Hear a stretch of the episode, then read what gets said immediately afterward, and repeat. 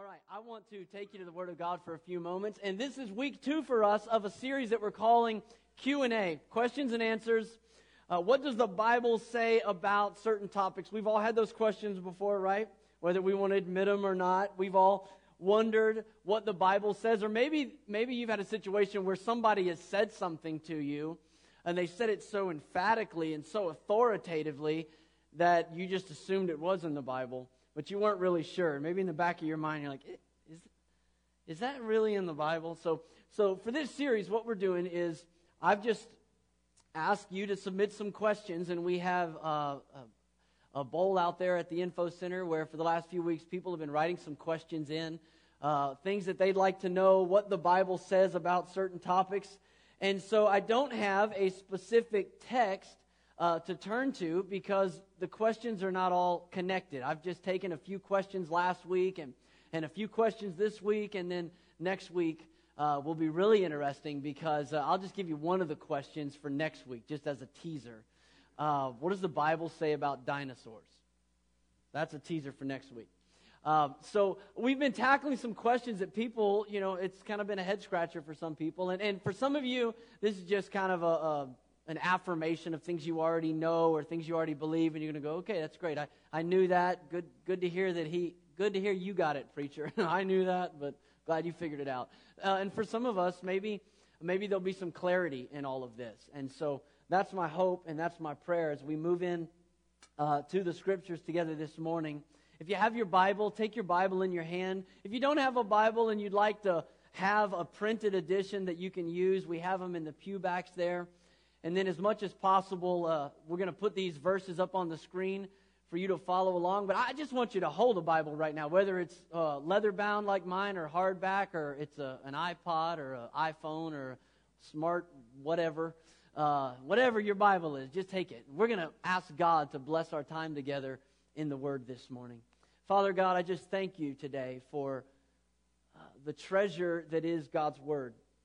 Lord, we often take it for granted, but Lord God, I, I'm just so grateful today. Your word is life, God. It, it's, it's a lamp, the psalm said, a lamp to our feet and a light to our path. It guides us, it directs us. Father God, help us today as we, as we look into this word uh, to not just fact check, uh, to not just uh, try to um, build ammunition for an argument, but God, help us to humble ourselves before the authority of your word. Help us to see it as the absolute truth, and where there's a place of contradiction in your word and our lives, God, may our lives submit to the authority of your word. God, I thank you that your word brings healing, your word brings joy. God, there's so much that you've provided for us in your word. More than anything, God, I'm thankful today that your word is your special revelation about who you are. So, God, today, may we know you a little more, know a little more about you, know more about your heart for us, God, because we've taken time on this first day of the week to look into your holy word. God, we thank you for it. We love your word. In Jesus' name, everybody said amen. I heard one evangelist, he used to always make the church say this. He'd say, Book of the Ages, how I love thy pages.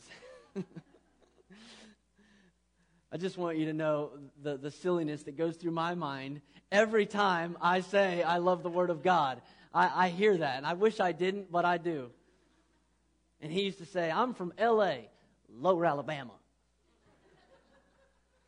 Book of the Ages, how I love that pages. Now you have to deal with it.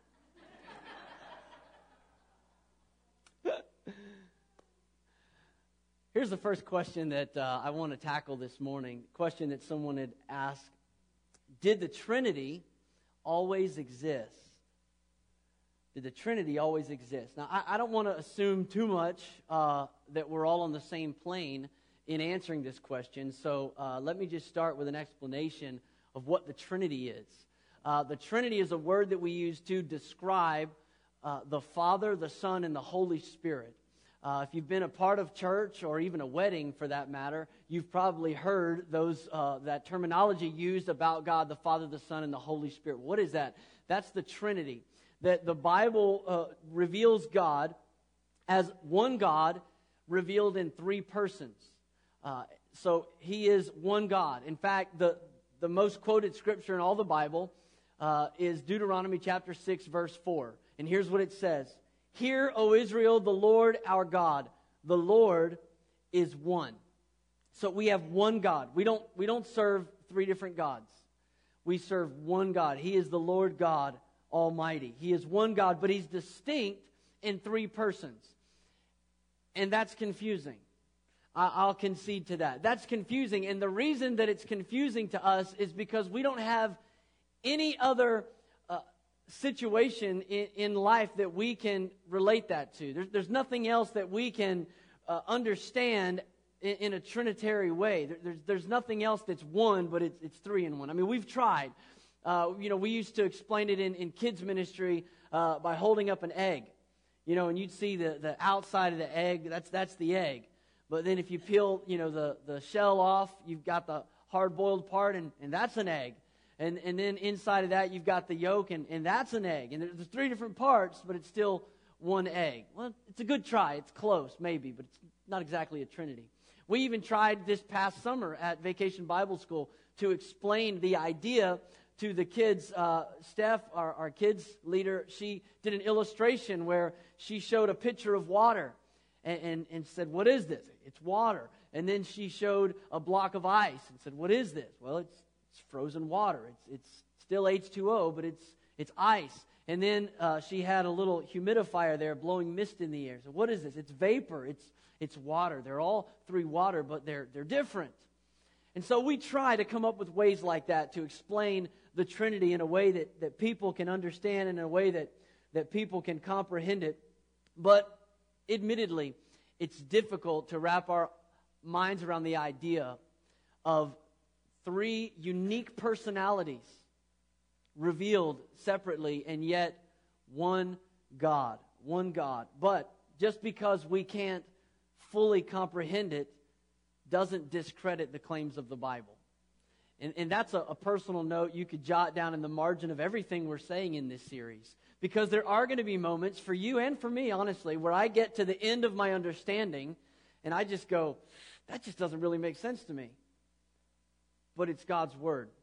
Not because I understand it, it's God's word because it's true. And that's what the writer of Proverbs was talking about when he said, Lean not in your own understanding.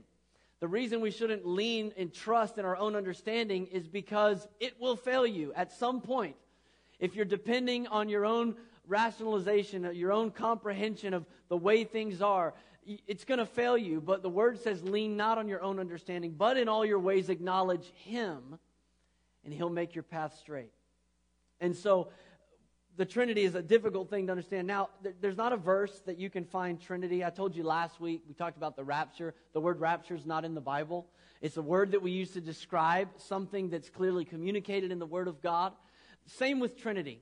The word Trinity is not in the Bible, uh, but it's, it's a, a word that we use to describe something that is very clearly seen in the Word of God. And so I, I want to talk for just a minute about the Trinity, and I, I want to really answer the question not just did the Trinity always exist, but why does it matter? So stay with me for a minute. Resist the urge to just check out because this is just doctrinal stuff. It doesn't matter. No, it matters. And I want to show you why it matters uh, that you understand that God is a Trinitarian God.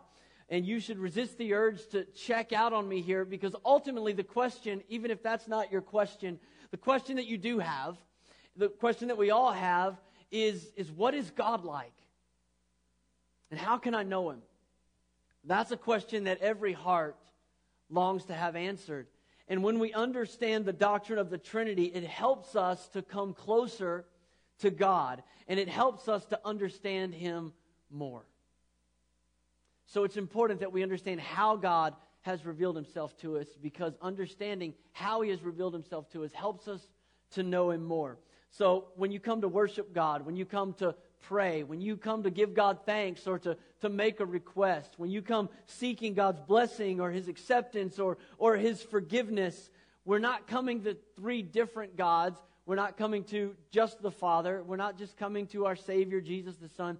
We're not coming to the Spirit of God. We're coming to God, one God, who has manifested himself in three ways. So all three natures of God are, are clearly seen through the Word of God. And I just want to, I mean, I, we don't have time to go through the whole Bible and talk about all the ways that we see the Trinity. But if we just zoom into the gospel, just the message of the gospel, the coming of the Lord Jesus Christ to be our Redeemer and Savior, if you just look at that story, I want to show you a couple snapshots of the Trinity that you, that you can see for yourself. When you read the Word of God, you go, okay, there's definitely three. I mean, it, it's talking about God, but there's definitely three different persons here. So we're going to look first. I want you to see the Trinity at his birth. The Trinity at Jesus' birth. In Luke chapter 1, verse 35, this is where Jesus uh, is coming to the earth. Here's what it says Luke 1 35. The angel answered. This is the angel talking to Mary he said, The Holy Spirit, that's, that's one aspect of the Trinity, the Holy Spirit will come on you. The power of the Most High. I don't know if you like to underline stuff in your Bible, but I'm underlining the Trinity in all these verses. So the Holy Spirit shall come on you. And then it says, and the power of the Most High will overshadow you. That's God the Father. And then it says, So the Holy One to be born, that's Jesus, the Holy One. He's the Son of God, will be called the Son of God. The Trinity was existent in the birth. The Trinity was also uh, there in Jesus' ministry. When Jesus went to be uh, baptized in Luke chapter 3, he was about to start his ministry. He comes to John and says, I want you to baptize me. And there's this incredible uh, moment that takes place right at, at the beginning of Jesus' earthly ministry. Here's what it says in Luke chapter 3, verse 21. says, When all the people were being baptized, Jesus was baptized. I underlined that. Jesus was baptized. He was fully man, fully God, but fully man. His cousin was baptizing him, someone that knew him from the time they were babies and he was praying, it says, as he was praying, heaven opened. Now, the next verse, and the Holy Spirit descended on him. There's the Spirit. The Holy Spirit descended on him in bodily form like a dove. Now, the Holy Spirit doesn't always manifest in a bodily form, but in this instance, he did. And the reason he did is because the Lord had spoke to John the Baptist and said, The one that you see the Spirit descending on like a dove, that's the one. And so this was a sign for John the Baptist that Jesus was the Son of God. And so the Holy Spirit's descending in bodily form like a dove. And in the next verse it says, And a voice came from heaven. Whose voice was it? It was the voice of God. And he said, You are my Son, whom I love. With you I am well pleased. So there's the Father, Son, the Holy Spirit in the ministry of Jesus. They were evident at Calvary quickly, let me read this verse to you in Hebrews chapter 9, verse 14. It describes this uh, moment of our salvation where Jesus offers his life on the cross for us through the eternal Spirit, the Bible says. Listen to this verse. How much more, then, will the blood of Christ, that's our Savior, who through the eternal Spirit, that's the Spirit of God, the empowering agent, offered himself unblemished to God. So the Spirit's empowering Jesus to offer himself to God as a sacrifice. How will he cleanse our conscience from acts that lead to death so that we may serve the living God? Just a, a snapshot of Calvary. Here's a picture of the Trinity at the resurrection of Jesus.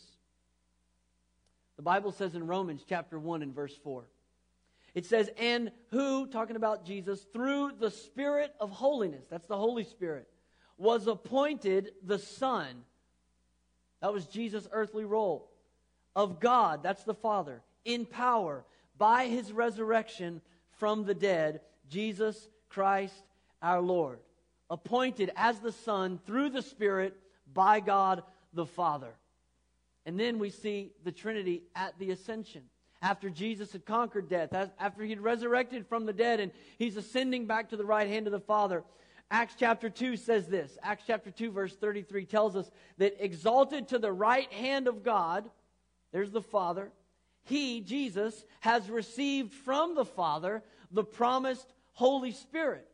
and has poured out what you now see and hear. So, just looking at the gospel, this is not all the scriptural text, just the, the life of Jesus. We see a constant interaction between the Father and the Son and the Holy Spirit from his birth to his bodily resurrection and ascension back towards heaven.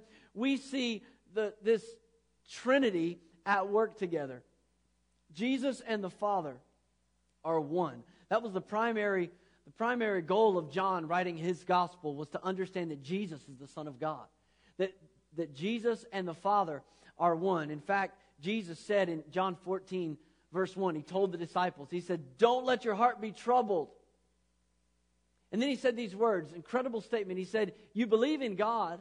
He knew they had faith. He said, You believe in God. Believe also in me.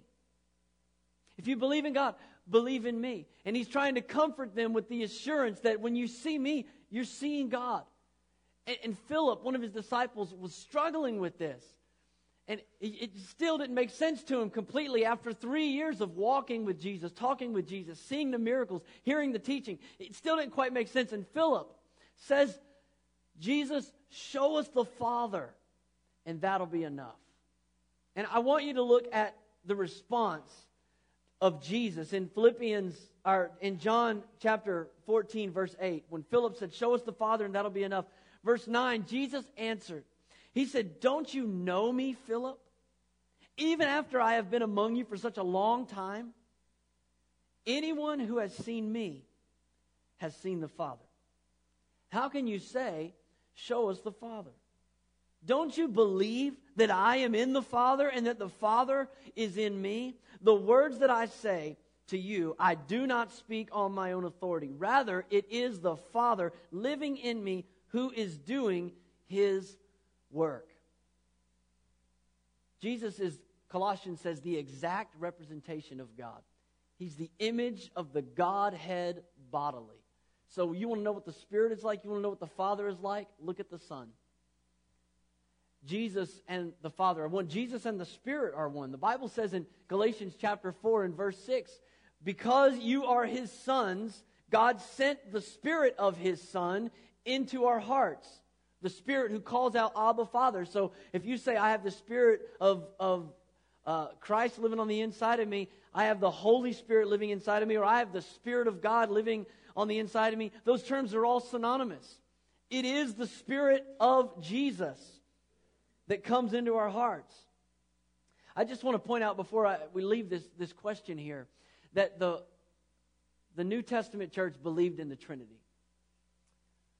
In fact, when Jesus was ascending back to heaven, when he was going back up, uh, he, he commissioned his disciples, the Great Commission. Many of you could quote it. We're often familiar with the verse in Matthew 28 where Jesus said, Therefore, go into all the world and make disciples of all nations. And then what did he say? He said, baptizing them in the name of the Father and the Son and the Holy Spirit. And then when Paul was writing to the Corinthian church. He gave this exhortation. This was one of the earliest writings we have from the New Testament. He gave this exhortation in 2 Corinthians. He said, May the grace of the Lord Jesus Christ and the love of God and the fellowship of the Holy Spirit be with you all. God the Father, God the Son, and God the Holy Spirit active in the New Testament. And can I just emphasize to get back to the root question did they always exist? The answer to that is yes. The answer is, and I want you to turn with me to Genesis chapter 1. The Trinity always existed in eternity past. God has revealed himself in many ways, and one of the ways that he's revealed himself is to say that he is the one who is, and who was, and who is to come. Who is, and who was, and who is to come. And so if you go all the way back to Genesis, you can see it says Genesis 1, verse 1.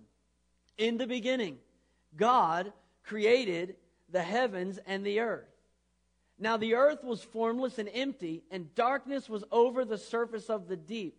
But the Spirit of God, capital S, the Spirit of God was hovering over the waters. So here's, here's two parts of the Trinity. We see God the Father in the beginning, and we see the Spirit of God is hovering over the waters. But where's Jesus? Where's the Son? Go down to verse 26 there in Genesis chapter 1. And it says, Then God said, Let us make mankind in our image, in our likeness, so that they may rule over the fish in the sea and the birds in the sky, over the livestock and over all the wild animals and over all the creatures that move along the ground. How many of you believe that God was not talking to himself about himself? When he said, Let us make man in our own image, he was talking about, he was talking to Jesus. He was talking to his son. And so we see the Trinity. In fact, the Bible says that Jesus was slain before the foundation of the world. There's all kinds of scriptures that point back to the reality of the Trinity uh, that existed. God has, did not create us because he was lonely. And that's an important thing to know. God, God wasn't just, you know, out there in the void of darkness, in the abyss, and thought, boy, I could use a friend. No, God had perfect unity with himself, perfect fellowship with himself throughout all eternity past. And they said, let us make man in our own image. God invited us in to this fellowship out of pure joy and love for us, not out of his own need. I want to answer another uh, question uh, this morning that someone asked last or two weeks ago, and, and I think this is a great question. What does the Bible say about fasting and prayer? What does the Bible say about fasting and prayer? Now, let me just give a, a, a, definition of fasting because I think most of us understand what prayer is. Even if you don't think you're good at it, we understand what prayer is. Fasting, just by definition, is abstaining from food and possibly drink for a limited period of time as a mark of religious commitment and devotion or as an expression of repentance for sin. Fasting. What does the Bible say about it? Let me just tell you, there's a lot of, of illustrations in the Bible of people that fasted. There's a lot of, uh, of scenarios we could look at in the Old Testament, but there's only one specific law that was given about fasting, and it had to do with the Day of Atonement. There was only one um, fast that was required of the people according to God's law, and it's in Leviticus 16, and we won't turn there this morning. But they had to observe a fast in the seventh month. But beyond that, the Jewish leaders appointed different times of fasting. A lot of times it was because of sin, it was because of grieving that people would fast and they would mourn.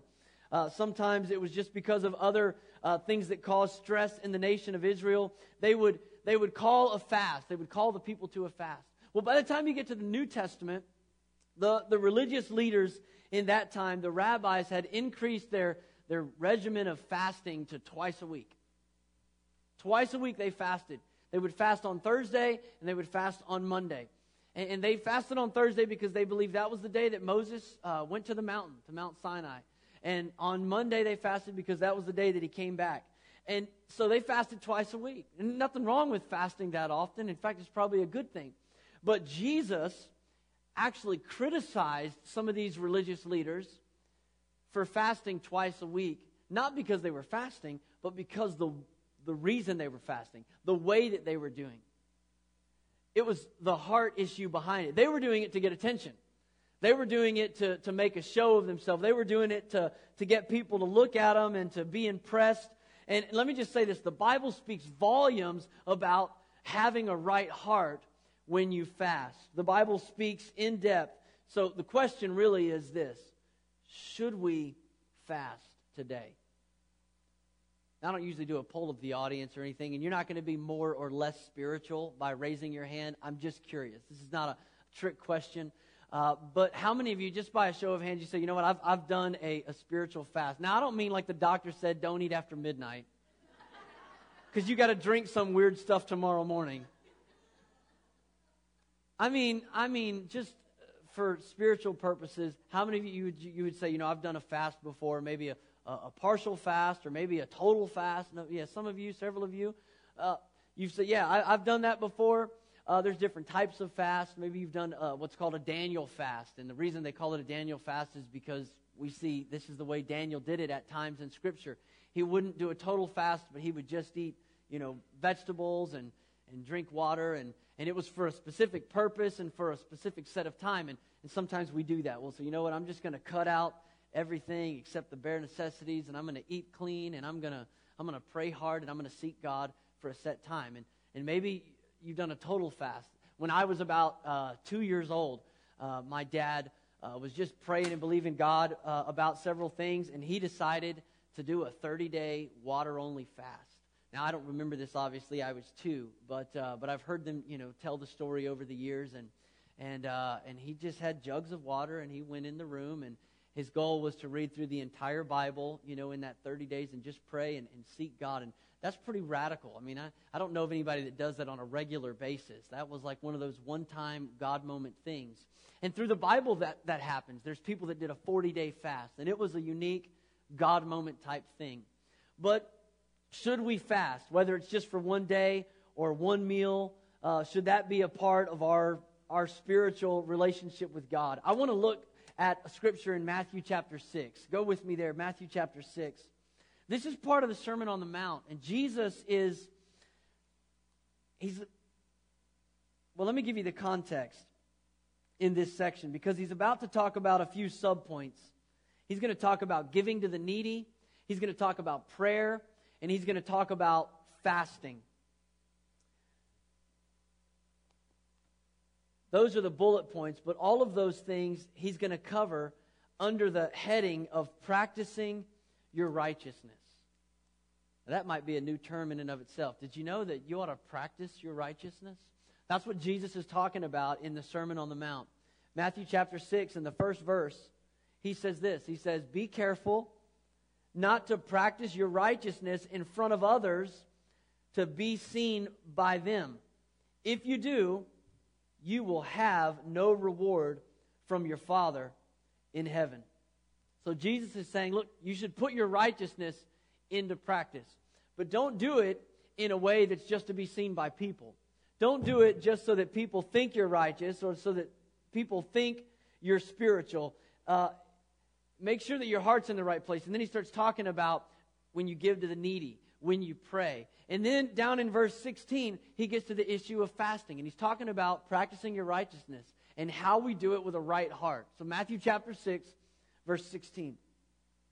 He says, When you fast, do not look somber like the hypocrites do, for they disfigure their faces to show others that they are fasting. Truly, I tell you, they have received their reward in full. But when you fast, put oil on your head and wash your face, so that it will not be obvious to others that you are fasting, but only to your Father who is unseen, and your Father who sees what is done in secret will reward you. What's he talking about? He's, he's saying don't, don't put on uh, spirituality. You know, he's saying keep up with your hygiene, basically. You know, put oil on your head. And, you know, wear clean clothes. Don't, don't be somber looking. Don't, you know, walk up to people and go, hey, man, did you guys eat lunch yet? No, you want to go eat? No, I'm, I'm fasting you know, trying to be spiritual, like bringing it up in the conversation. He says, do it, do it in secret. Do it between you and your father. You know,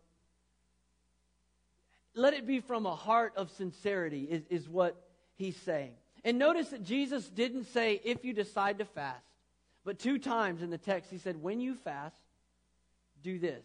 When you fast, you should do that. You should not do these things. So Jesus, uh, he fasted. It was a part of his relationship with God. Prayer and fasting was just a consistent part of his relationship with the Father, and he just assumed and expected that it would be a part of ours as well. So when it comes to fasting, here, here's what you need to know the motive and the manner are crucial. They're crucial. That's what Jesus is talking about. How you do it, why you do it. The motive and the manner are crucial, but the length and the frequency are optional. There, there's, not, there's not a commandment in the scripture that says you must fast. You don't, you don't have to fast. There's, there's no, no law of God that you're breaking uh, by not fasting.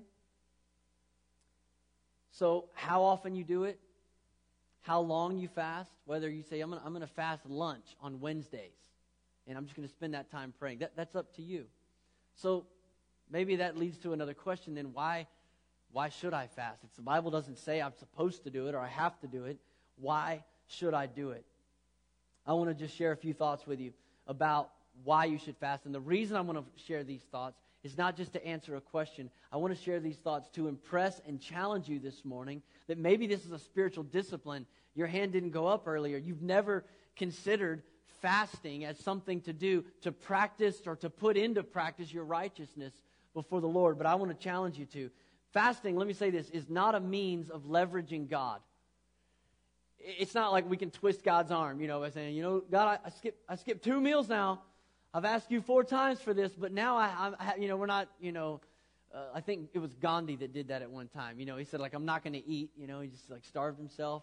Uh, it's like a silent resistance. You can't do that with God. You can't leverage God. But what fasting does is it gives God the opportunity to leverage us. It gives God the opportunity to leverage our heart, to, to get our attention uh, on a deeper level, on a more serious, attentive level. Because what happens when we fast is we're crucifying the flesh. We're dying to our natural desires. Some, the most basic desire hunger, food, natural cravings. And when we intentionally say, you know what, I'm going to resist uh, satisfying my natural desires, not just to be hungry, but I'm going to replace that desire with a pursuit for spiritual food. I'm going to replace that desire with a hunger for God. And I'm going to go after God. Then what happens is we, we get laser focused. I mean, our, we, our, our senses are heightened. We're in tune. We're attentive. Our stomach might be growling, but we are pursuing a, a deeper relationship with God, and we find our spiritual appetite is more satisfied. I want to read something to you out of a book that I read several years ago. I would highly recommend the book, The Circle Maker by Mark Batterson. In that book, he writes this about fasting. He said, When you fast and pray in tandem, it's almost like a moving sidewalk that gets you to your desired destination in half the time. That's good, isn't it? Fasting is a way of fast tracking our prayers. Because fasting is harder than praying, fasting is a form of praying hard. I love that. Fast tracking our prayers. When, when we fast, we go before God and, and we, uh, we crucify the flesh in a very practical way we, we just set our gaze and our diligence upon spiritual food, then, then we find we find we have access into God's presence uh, more easily. You know, the Bible talks in Ephesians chapter 6 about spiritual warfare that takes place in our lives. And in Ephesians chapter 6, Paul, Paul says in verse 10, Be strong in the Lord and in his mighty power. Verse 11, Put on the full armor of God so that you can stand against the devil's schemes.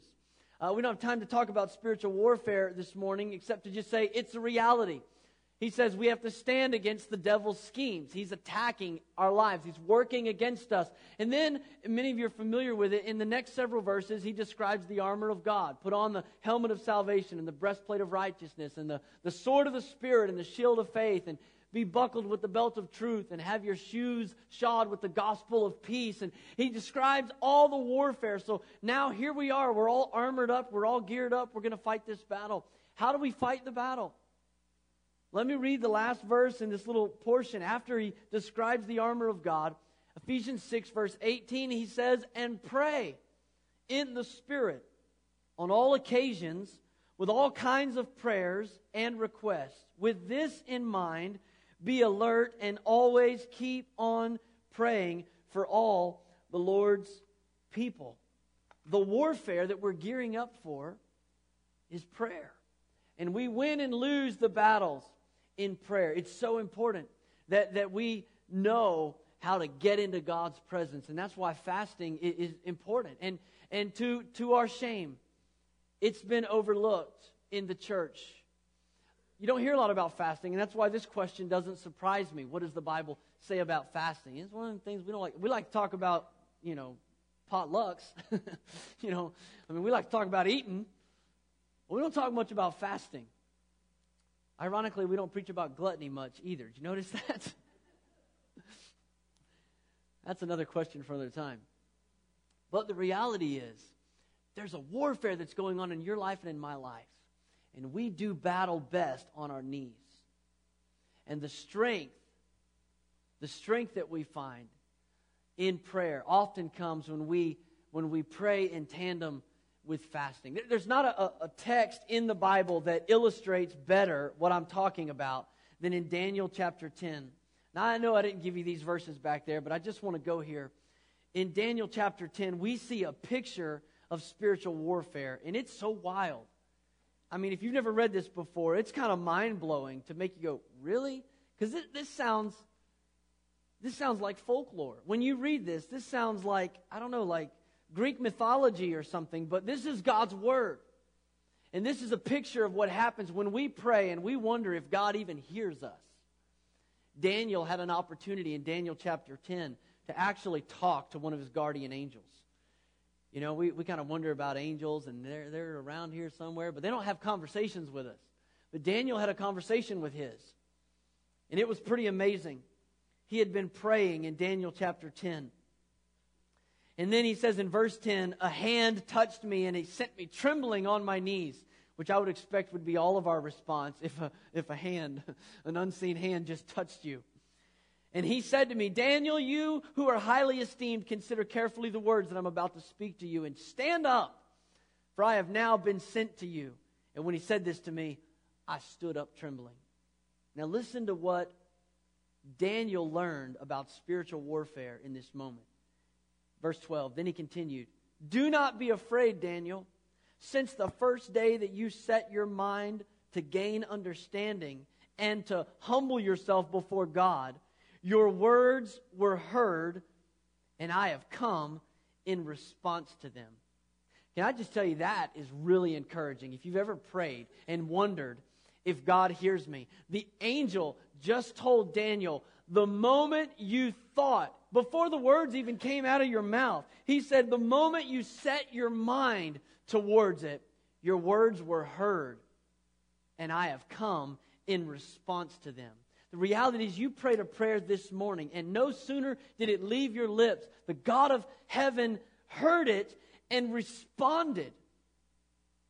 God responded with an answer, but the revelation's not over. The next verse, the angel says to him, verse 13, But the prince of the Persian kingdom resisted me 21 days. This is why I said this, this sounds, if, if you don't know this is in God's word and you don't know this is happening in the atmosphere around your prayer life, and you, you read this, you go, really? That, that's amazing. So the moment I prayed, God heard me. And Daniel's prayed the first day and nothing happened. And he prayed the second day and nothing happened. 21 days he's been praying and nothing has happened. And all of us have been there. And most of us, at times, if we didn't, we certainly felt like quitting. But we have insight here to what actually happens and why we should pray and faint not. Why we should pray and keep praying. Because he says, For 21 days, the prince of the Persian kingdom resisted me. Then Michael, one of the chief princes, came to help me because I was detained there with the king of Persia. And now, verse 14, I have come to explain to you what will happen to your people in the future, for the vision concerns a time yet come. That's powerful. That's powerful. He says, for 21 days, Daniel prayed, and they wanted to bring the answer, God's answer, but there was a heavenly warfare that Ephesians 6 talks about. There was a warfare in the heavenlies that was resisting the answer coming to him. And I just wonder how many times we've prayed till the 20th day and stopped. And we just got so close to, to breaking through and we just stopped. And, and that's why fasting is such an important spiritual discipline because sometimes we just need to we just need to to jump on that that conveyor of fasting to accelerate our prayer life to push us past just pressing into breaking through and to really seeing god do something in our lives. You know when jesus was with his disciples on the night of his betrayal the Bible tells us that they went into the garden to pray. And in Gethsemane, Jesus asked a very sobering question of his disciples. And I, it would be good for us to personalize the question because Jesus had gone and he prayed and he came back, and after being gone about an hour, all the disciples had fallen asleep. So instead of praying, they're sleeping. And Jesus says in Matthew chapter 26, verse 40, it says, Then he returned to his disciples and he found them sleeping. Here's the question we ought to deal with Could you men, couldn't you men keep watch with me for one hour? Then he says, Watch and pray so that you will not fall into temptation. The spirit is willing, but the flesh is weak. And I would say that's true of all of us. It's not that we don't want to pray, it's not that we don't want to seek God. Our spirit's willing, but how many of you know our flesh is weak? Our flesh is weak, and that's, that's why fasting becomes such a powerful way to practice our righteousness. Fasting is a great discipline to incorporate because our flesh is weak. And when you fast, when you say, you know what? I, I'm, I'm cutting out all the sugars. And if you drink a lot of coffee, do it slow. But you say, I'm, I'm just, you know what? I'm, I'm weaning myself off, all that stuff, and, and I'm just gonna, I'm just gonna eat vegetables for a week. So you know, I'm gonna do that. I promise you, that's gonna be hard. I mean, if that's not your normal diet already, so that, that's gonna be hard. And, and you know what? You're gonna, you're gonna be very conscious of your natural desires. And you know what it's going to take? Willpower. That's the way it is with anything we try to stop doing, right? I mean, it's going to take willpower. And you know how it is if you've ever fasted before? The day you said, I'm going to start my fast tomorrow, tonight, somebody's going to say, You want to go to dinner tomorrow? It's on me. We're going to the steakhouse. Man, you start salivating. You're like, I'm going to start my fast on Tuesday. Right? That's the, that's the way it takes willpower. But here's the deal if, if we will Im, impose willpower, if we will make ourselves be determined in that way to say, you know what, I'm going to do this. My flesh is weak, but I'm going to crucify my flesh. I'm going to exercise willpower. That spiritual discipline is going to give you prayer power. As you crucify the flesh, as you put aside your own desires, it's going to, it's going to strengthen and empower you in the spirit. An empty stomach leads to a full spirit. And if you've never fasted before, I want to encourage you to do it. Try it.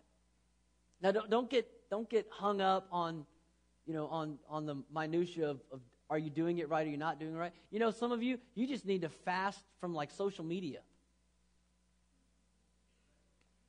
You know, it's it's the it's the heart here. It's the heart that I'm talking about. I'm not I'm not talking about you know red meat or or, or split hooved animals. I, I'm just talking about a heart issue of saying, you know what, God, I'm going to I'm to cut some things out. This week, I'm, I'm not going to come home and flip on ESPN. This week, I'm going to spend that hour with my Bible open, with some worship music playing, and I'm just going to I'm going to seek you. You know, it, it can be it can be a, a fast in that regard. But I would encourage you to practice your righteousness in that way. Crucify the flesh and feed the spirit man. Now, I, I want to answer one more question before, before I wrap this up. And I, I, won't get to all the details on this, but I thought this was a great question, and I'll, I'll try quickly to do it justice. What does the Bible say about clothes and modesty?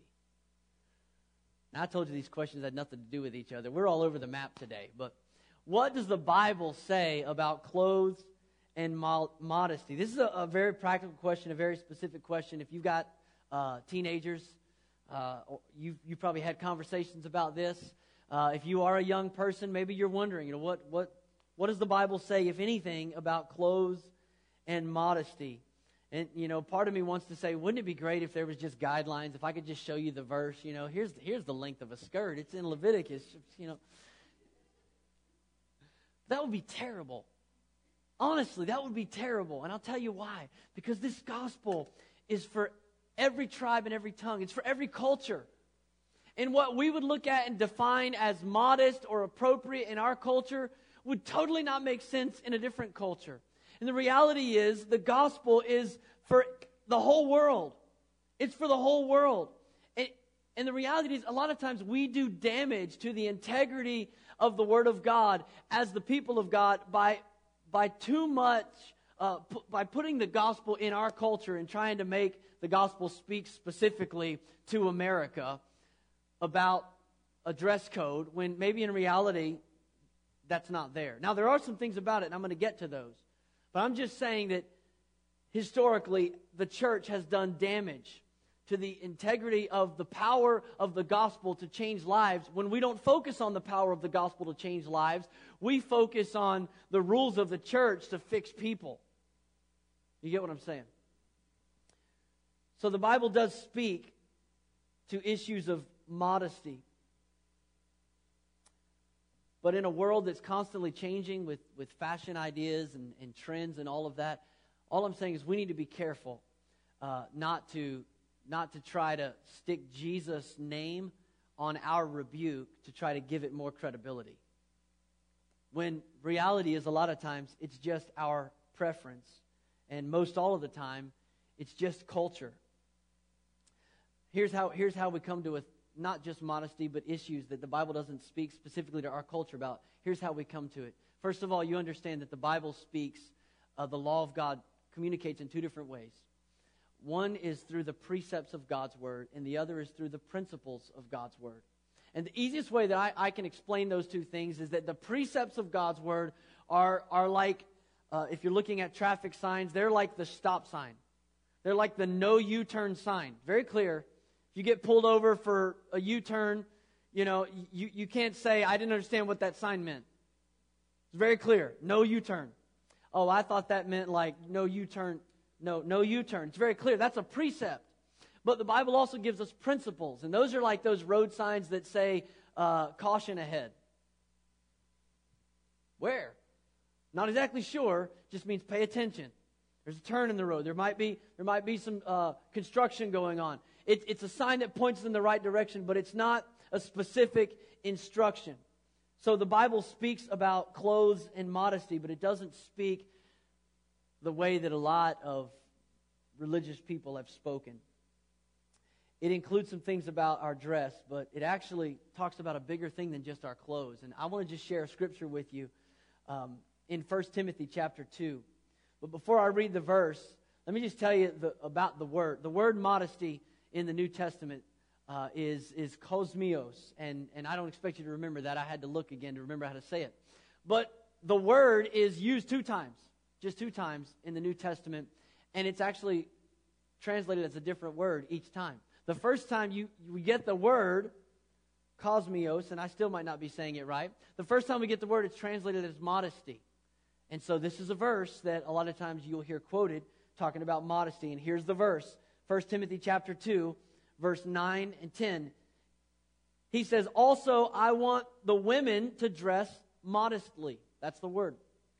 With decency and propriety, adorning themselves not with elaborate hairstyles or gold or pearls or expensive clothes, but with good deeds, appropriate for women who profess to worship God. The second time he uses the verse is in the same book, next chapter, 1 Timothy chapter 3, Paul's talking about the ideal leader in the church. Those that we're going to select to be uh, the leaders in the church, those that might serve on an advisory committee, or uh, those that would uh, serve as teachers in the church. And here's what it says in 1 Timothy 3 2. Now the overseer is to be above reproach, faithful to his wife, temperate, self controlled, respectable. That's the same word that was just translated earlier. For modesty, it's respectable, hospitable, and able to teach. So, what, what am I saying? Modesty is a whole lot more, it has to do with a lot more than just how much skin is showing. The word it talks about being respectable, the word talks about uh, appropriate for the context that you're in. Now, I'll give you an example. Yesterday, I already mentioned we had a, a poolside barbecue. Uh, I, I was not bothered at all yesterday by people in their bathing suit at a poolside barbecue. Didn't really cross my mind once, except that I might use it as an illustration today.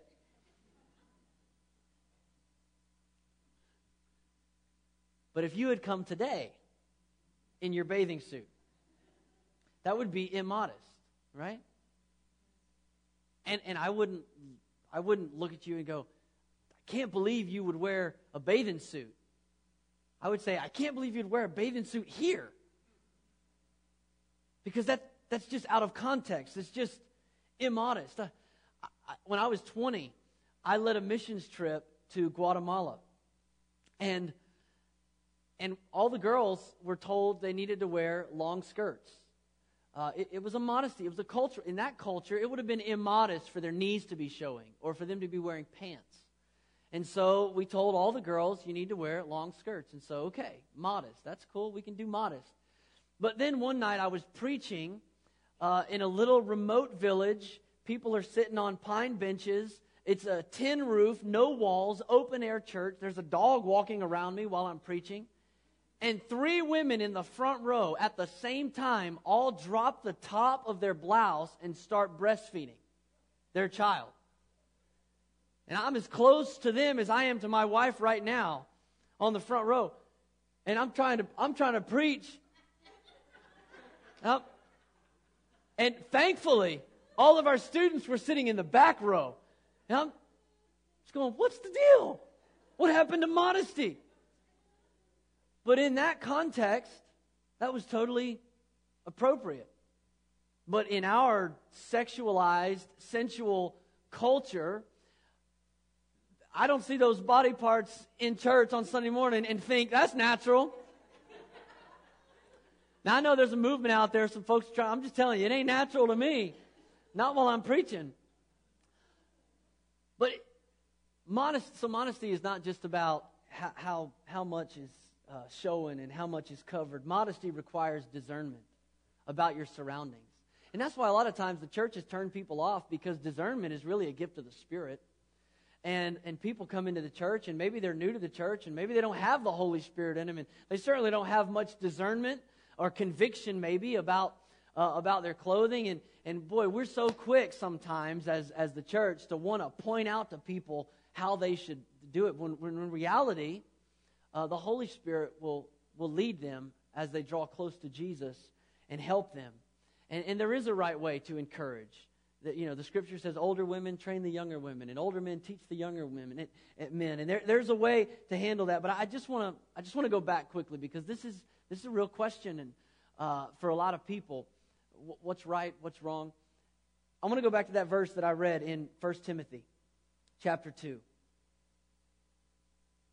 he said, I also want the women to dress modestly with decency and propriety, adorning themselves. I'll just stop there and say that he, he's, not, he's not being a prude here and saying, you know, you can't wear makeup, you got to wear ankle length dresses and have your hair in a bun all the time, and you, you know, you can't be fashionable. No, he's, the whole context of what he's saying is about coming to worship. So let's just keep that in mind too. He's not he's not down at the, the local bar, you know, trying to tell people how they're supposed to dress. He's in church. He's saying this is he said adorning themselves not with elaborate hairstyles or or gold or pearls or expensive clothes, but with good deeds. Here's the, the main point here. He says appropriate for women who profess to worship God. So the women are commanded to adorn themselves in a way that's fitting for worship. So how how should a woman dress if she's professing to worship God? And I'm speaking to women primarily because that's who he's speaking to in this verse. He's talking about women. We understand it. It applies to to guys, but uh, girls aren't so troubled when guys are immodest. When when you girls get it wrong, we just fall over our faces because guys are weak, and and and lust is a real snare of the enemy. And that's just a reality. But uh, what Paul is saying is, he's saying, look, when you come, adorn yourself with good deeds. And here's what's happening in the culture that we miss because we just we see modesty, we think clothing. The reality was in the culture that he was writing to in Ephesus. A lot of the people were adorning themselves. They were putting fine pearls and lace in their hair and doing these uh, elaborate things to, to show their wealth. It, it, was, it was a thing about notoriety. It was, it was as much about finances as it was about fashion. So a lot of people are immodest in the church, not because they, they, they you know, their, their clothes are uh, too short or their necklines plunging too far, but because their heart is to put on. Like they have more than they do. You know, there's a lot, I, we see it, you know, even on the national level.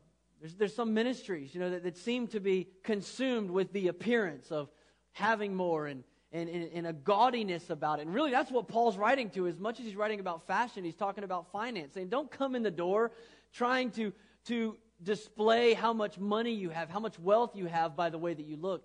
Let it be more about your good deeds. So, ultimately, modesty is an issue of, of your heart. Modesty is an issue of, of my heart. So, I'm going to give a real practical question uh, that you can ask yourself if maybe it's something you've struggled with. Here's a good question to ask yourself, and maybe to, to give your daughters to ask themselves if, if they're in that stage. When you're getting dressed and you look at yourself in the mirror, getting ready to go to church, ask yourself, do I feel sexy in this? Now, I don't mean do I feel attractive or do I feel beautiful. Nothing wrong with that. Absolutely. Maybe a better way to say it is ask yourself, do I feel seductive? in this? Because if you do, you probably are. And it's going to affect the way that you act towards other people. If you can look at yourself and go, man, I, I feel seductive in this outfit, then it's immodest. You're, you're not dressing yourself as a person that is professing to worship God. You're dressing yourself as a person who desires the worship of others. And so let me just say this being beautiful is not a sin, lust is a sin. And as I mentioned a moment ago, guys are weak in this area of sin. Much more than women are. We're weak. And so when you dress seductively, intentionally, you're enticing people to sin. Now, let me say on the other side of that, you're not responsible for my sin. My sin's not your fault. His sin's not her fault. You understand what I'm saying? I'm not saying that it's your responsibility to keep the men right with God. What I'm saying is it's, it's an issue of your own heart. It's an issue of the heart that, that when you dress, you do it in a way that honors God. I'll say it this way and, and leave the point alone. We're not responsible for each other's behavior, but we are responsible to one another, to be honorable, honorable in all ways. And uh, yesterday, uh, Jason and I, we were talking about different scripture translations, and we got to talking about the message. And uh, I, I, read a scripture about uh, how to dress in church out of the Message Bible, and I just thought, man, this is this is so cool. I love the way Eugene Peterson writes this. So I want to read this verse to you. It's out of 1 Peter chapter 3, verse 3 and 4 if you want to look it up later. But here's what he says He says, What matters is not your outer appearance, the styling of your hair, the jewelry you wear, the cut of your clothes, but your inner disposition. Cultivate inner beauty, the gentle, gracious kind that God delights in. So I'll just say on that, on that point of what does the Bible say uh, about modesty and clothing, that it, it is an issue of the heart. And that in all circumstances, our responsibility as the people of God is to be a reflection of, of God, to, to be uh, light, to be salt in the earth. And so, uh, nothing wrong with fashion, nothing wrong with looking good, but uh, having a heart that says, I'm not, I'm not doing this in the way that's going to draw uh, undue attention to myself, especially in the context that the Bible talks about it, especially in a worship gathering. Now, I, I could go on and on and tell you stories about how this has been done wrong, uh, but I won't. but I, want I want to do something at, at the conclusion here of this this message today because we've tackled a bunch of different questions, and here's where my heart is. I want to come back to where we started last Sunday, and I want to land here again. God's word is not only supernatural, practical. It's very practical. And uh, my, my wife was having a conversation with our oldest daughter earlier this week. And I won't say what the conversation was about because I don't want to, you know, embarrass her or anything. I didn't ask her if I could talk about this. But after the conversation, my wife and I were talking.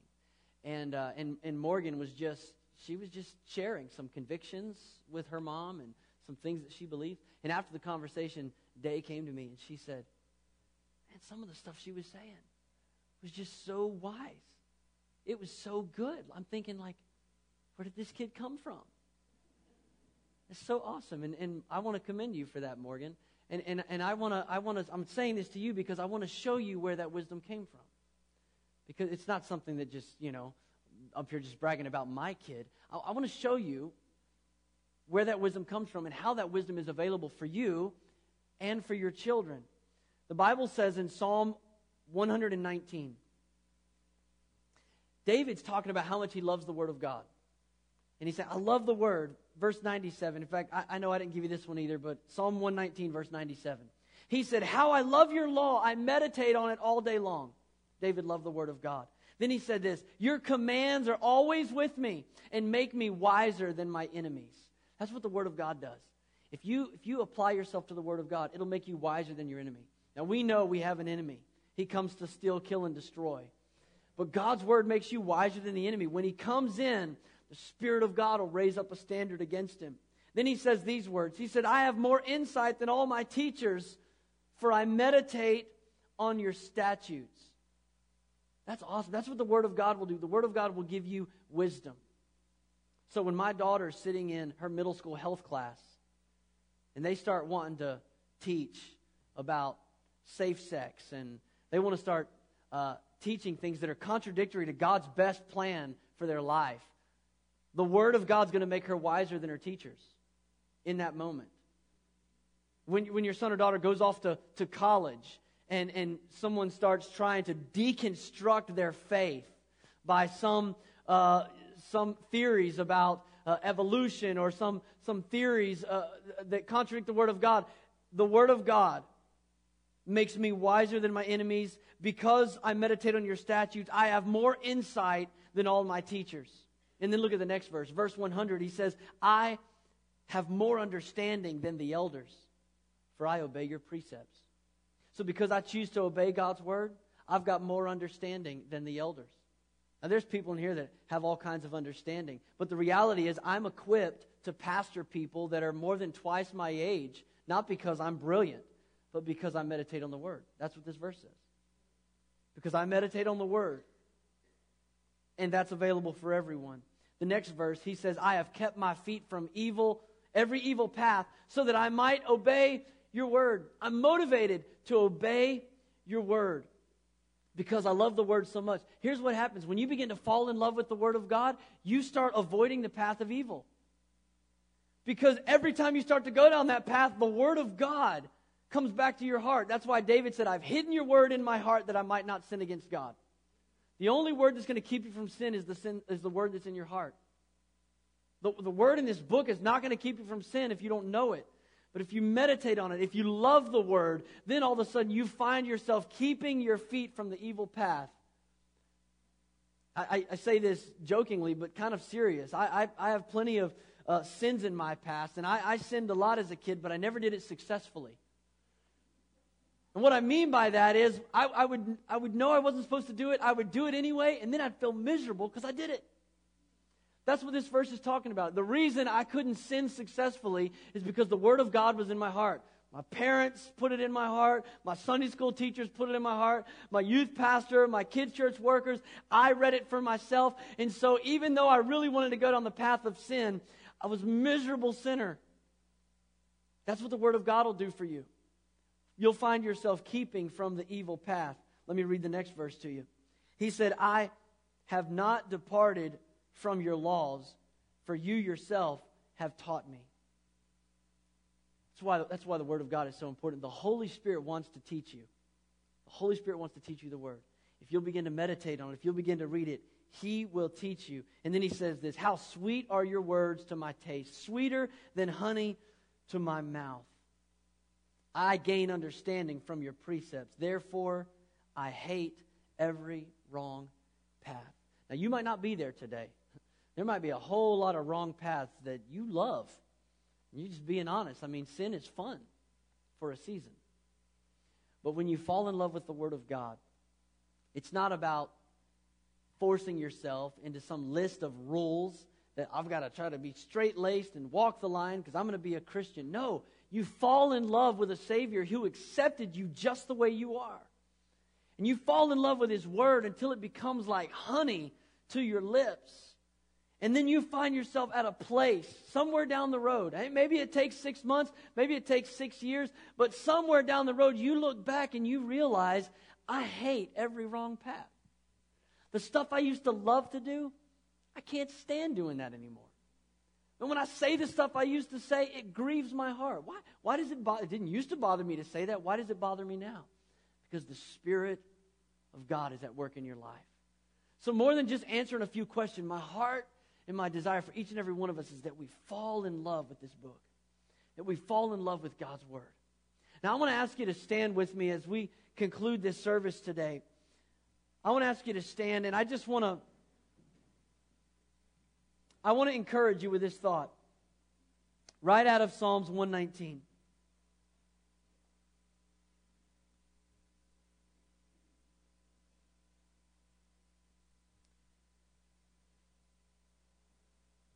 I want to pray this prayer over us. He says in verse 104 again, I gain understanding from your precepts. That's the commands of God. Therefore, I hate every wrong path. We gain understanding from God's word. That's God's heart for you. It's God's heart for me that this week we'll gain understanding. Maybe this week you're going to open up the word more consistently and intentionally than you have in the last several weeks. God wants you to gain understanding. Maybe, you need to couple that time with, with fasting. I, I don't know. But, but God wants to give you understanding.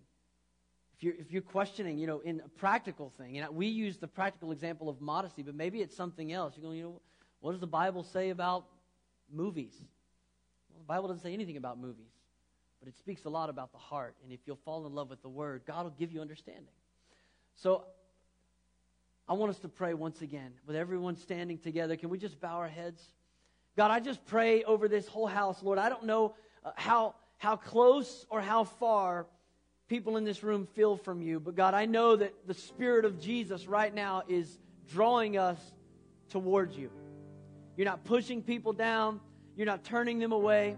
The Spirit is drawing us towards Jesus. And that's why we have determined as a church that our, our goal our purpose is to lead people from where they are to where God wants them to be. And the way we're going to do it is by pointing them to the absolute authority of your word. God, thank you that your word gives us understanding. So much so, Lord God, that we become wiser than the schemes of the enemy. God, thank you that your word gives us insight greater insight even than our teachers. God, I thank you, Lord, that your word gives us understanding even beyond that of our elders. God, I thank you that because I've hidden your word in my heart, I'm starting to avoid evil paths that I used to tread down. God, for all of us today, may not, not because of any religious determination, but because the Word of God on the inside of our heart, the next time we come to that evil path that we've tripped and stumbled down before, God, may we avoid it. May we go around it because we love your Word. God, may your Word become sweet like honey to us. We don't want time in your Word to be drudgery. God, we want it to be joy. And God, I pray that you give us understanding in your Word that we'll get to the place where we look back over our our lives, we can say, like David, I hate every wrong path because my delight is in you. Because I want to please you, I want to honor you. God, I thank you for your grace today. I thank you for a second chance. I thank you for a new beginning. For those here today that feel like they've stumbled and missed it, Lord God, thank you that we can begin right now again by grace to say, Jesus, I, I receive your forgiveness of my sins. Help me by your Holy Spirit to walk according to your word today. Thank you, Lord God, for meeting us in the pages of your word, corporately and individually. In Jesus' name. And everyone said, Amen. Amen. Listen, before you go, I just want to one more time.